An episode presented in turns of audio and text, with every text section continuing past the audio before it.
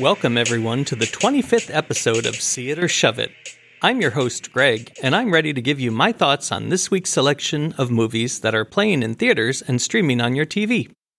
Also, this week, I continue my focus on the Emmy nominees in the segment Binge It or Singe It. It's also time for my monthly update on my movie watching goal for 2022.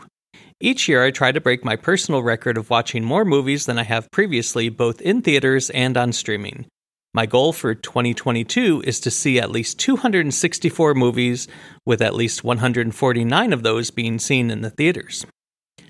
As of this recording, I have seen 144 films, and 86 have been in the theater. I'll update you again next month, and now, on with the show. Are you ready? Good. Me too. Let's get started.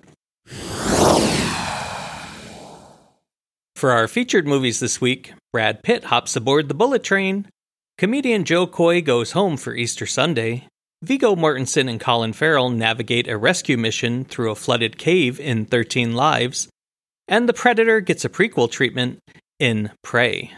There are also a bunch of new movies to cover in Quick Picks, and our Emmys edition of Binge It or Singe It continues with a look at Succession. So, welcome aboard, buckle up, and enjoy the ride. In our first film, Academy Award winning actor Brad Pitt plays an assassin who has to contend with riding a high speed train filled with his enemies. This is Bullet Train. What? Remember those two wackos from the Bolivia job? The twins? Yeah, not so sure they're twins. Get off the train.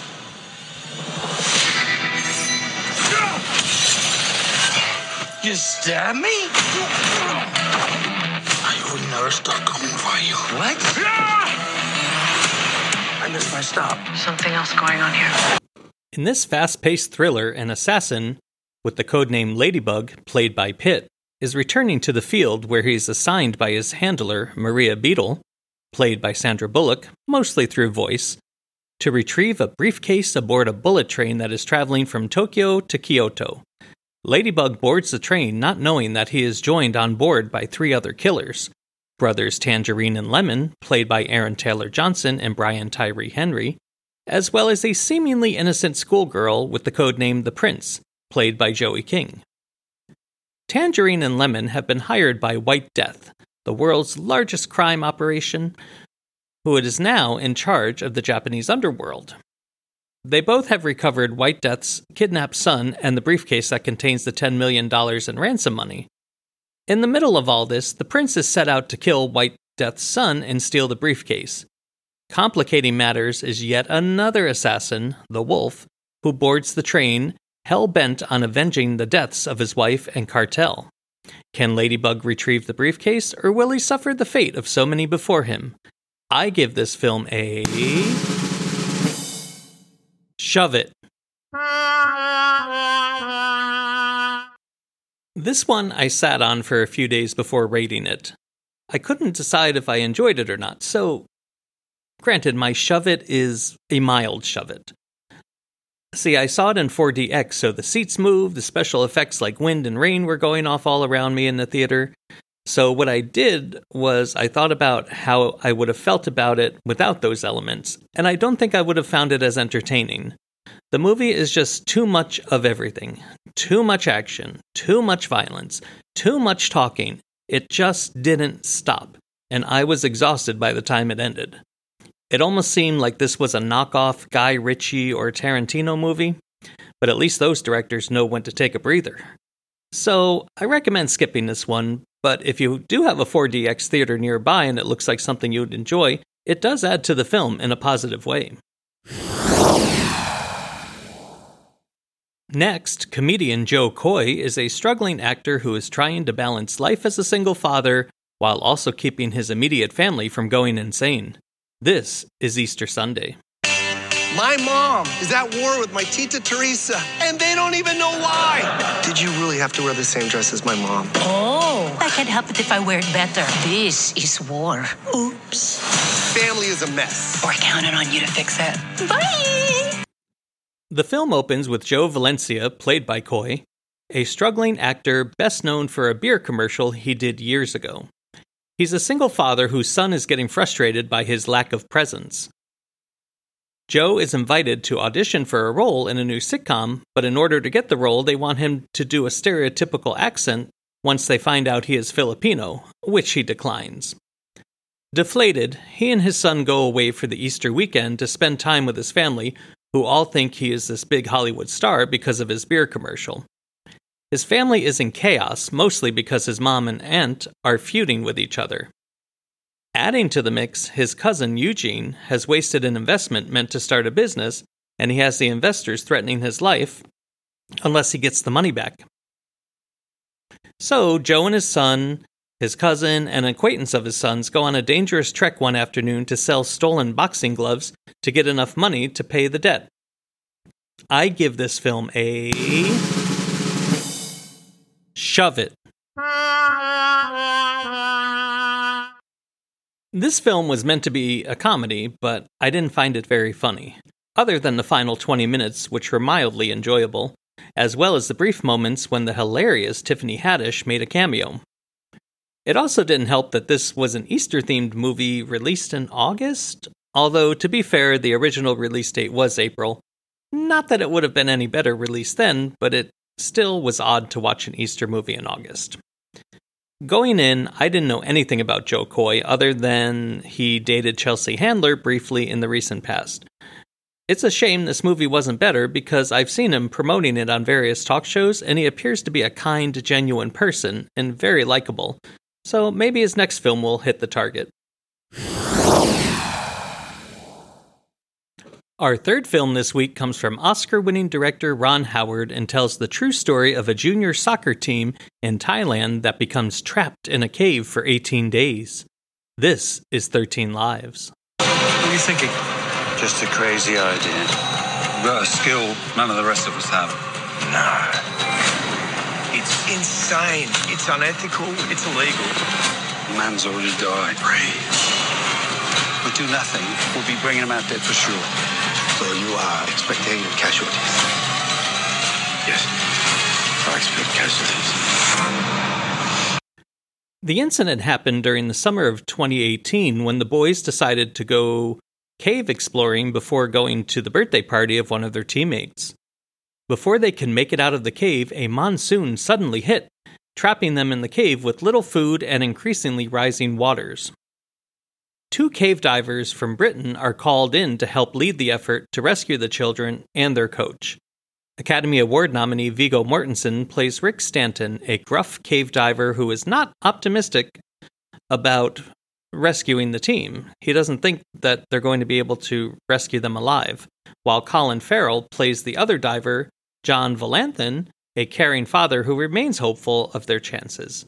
The two lead the trek through the maze like cave in order to rescue the children and get them out safely. I give this film a. See it. This film frustrated me because it is currently playing on Amazon Prime after a very limited Oscar qualifying run in a few theaters. It's frustrating that big movies like this are being shipped off to streaming services when they would be more emotionally impactful in the theater with advanced sound and atmosphere. If that happened, I think I would have enjoyed it more and it would have had the tension ratcheted up a few levels. I really enjoyed the documentary on this rescue called The Rescue, which is available on Disney Plus. I was able to see that in the theater last year, and it had everything I said 13 Lives was missing in terms of tension, so I do recommend seeing that documentary too. Overall, Ron Howard's film is entertaining and well made and worth a watch, but I think I would have liked it a lot more if I saw it in the theater. Our final featured film this week tells of the torment a native tribe feels as a result of their interactions with the predator. This is Prey. There's something out there. I'm coming with you. You can't. I'm trying to protect you. Protect me from what?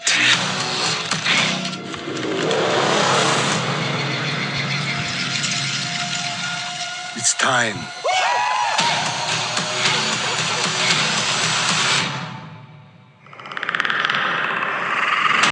Set in 1719, Naru, a young native woman who has been trained as a healer, has aspirations of becoming a hunter like her brother Taabe. One day, she witnesses what she thinks is a thunderbird in the sky. In reality, it is a spaceship dropping off the predator. While out hunting animals, she and her brother notice a large amount of animal skulls, and they think it is a result of a mountain lion attack. They set up a trap for the lion when Naru gets distracted by a strange burst of light in the distance. Sometime later, she goes hunting for a bear and is overwhelmed and almost killed by the grizzly when suddenly the bear is killed by an invisible force. She tries to warn the rest of her tribe that something shady is out there, but no one believes her. Will she be able to convince them before it's too late, or will the predator wipe out the entire tribe? I give this movie a. See it!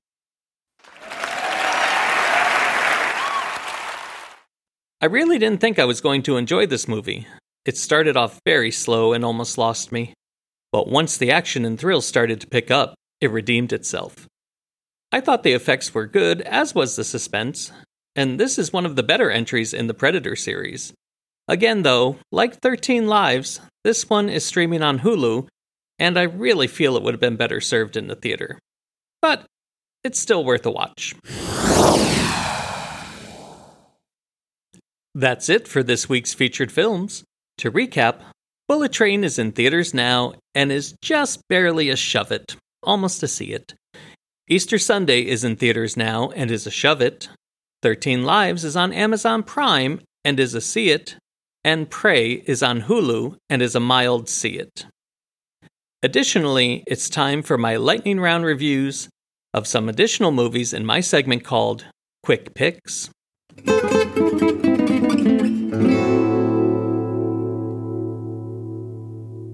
The French comedy My Donkey, My Lover, and I, about a teacher having an affair with one of her students' father, was very charming and is a see it.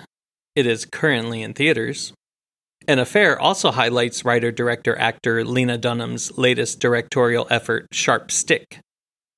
It had good potential, but not enough execution, and is a shove it. It is currently in theaters and is available to rent on August 15th. The Spanish drama Flo Calle, about a woman trying to achieve her dreams of being a superstar, was enjoyable enough to be a see it. It is currently in theaters. The British dramedy Ali and Ava tells the story of two people looking for some positivity in their lives and is a see it. It also is currently in theaters. And the horror thriller They Slash Them, starring Kevin Bacon as a sadistic leader at a gay conversion camp, is enjoyable enough to be a see it, although I do wish it was scarier. It is currently streaming on Peacock. Now it is time for a weekly look at a streaming series in the segment Binge It or Singe It. A few weeks ago, the Television Academy released their list of nominees for this year's Primetime Emmy ceremony. So from now until the ceremony on September 12th, I will focus on some of the biggest nominees, culminating with my predictions of who will win. Last week, I focused on Only Murders in the Building, and this week, the focus is on the 25 time nominated series, which is the most of any program this year. This is HBO's Succession. This family's broken, and that has consequences. Kick out the old man, in with the new guard. Where you been? I was meeting about a prospective job. With your father's enemy? Disagreeing with dad is not treason. You want this enough to go to war with your family. This incredible show, which just started production on its fourth season, is about the Roy family, led by Logan, played by the phenomenal Brian Cox. Logan is starting to decline in his health, and his ruthless children are looking for a takeover of their media conglomerate. His children are oldest son Connor, played by Alan Ruck. Remember him from Ferris Bueller's Day Off? Power hungry Kendall, played to perfection by Emmy winner Jeremy Strong. The always inappropriate son Roman, played by Kieran Culkin. And the conniving Shiv, played by the wonderful Sarah Snook. The children all find ways to deceive their father while also manipulating each other to gain prominence within the company. The show is allegedly loosely inspired by the Murdoch family, owners of the Fox Media Company. I don't want to give too much away because there is a treasure in nearly every episode. Simply put, this is one of the best shows I have ever seen. It is whip smart, vicious, funny, and shocking all rolled into one show. The performances are incredible, as evidenced by this year's nominations, where the show received a stunning 14 acting nominations. It is one of those shows that when the season ends, I find myself upset that I have to wait another year to watch. If you haven't seen it, give this one a look. You won't regret it. This show is definitely a binge it. Well, that's it for this week. As always, thank you so much for taking the time out of your day to listen. I am so grateful. Support your local theaters by going to see some of the movies I reviewed this month. And while you're at it, share my podcast with your movie and TV loving friends and family. I appreciate all of your support. It was a very busy week of movie watching this week, and next week is no different, with six new titles playing near me, as well as the return of E.T. in IMAX and 3D theaters. Some of the titles for next week include Oscar winner Diane Keaton returning to the big screen with Mac and Rita, two thrill seekers face a challenge in Fall, and a group of entitled millennials face the music in the horror film Bodies, Bodies, Bodies.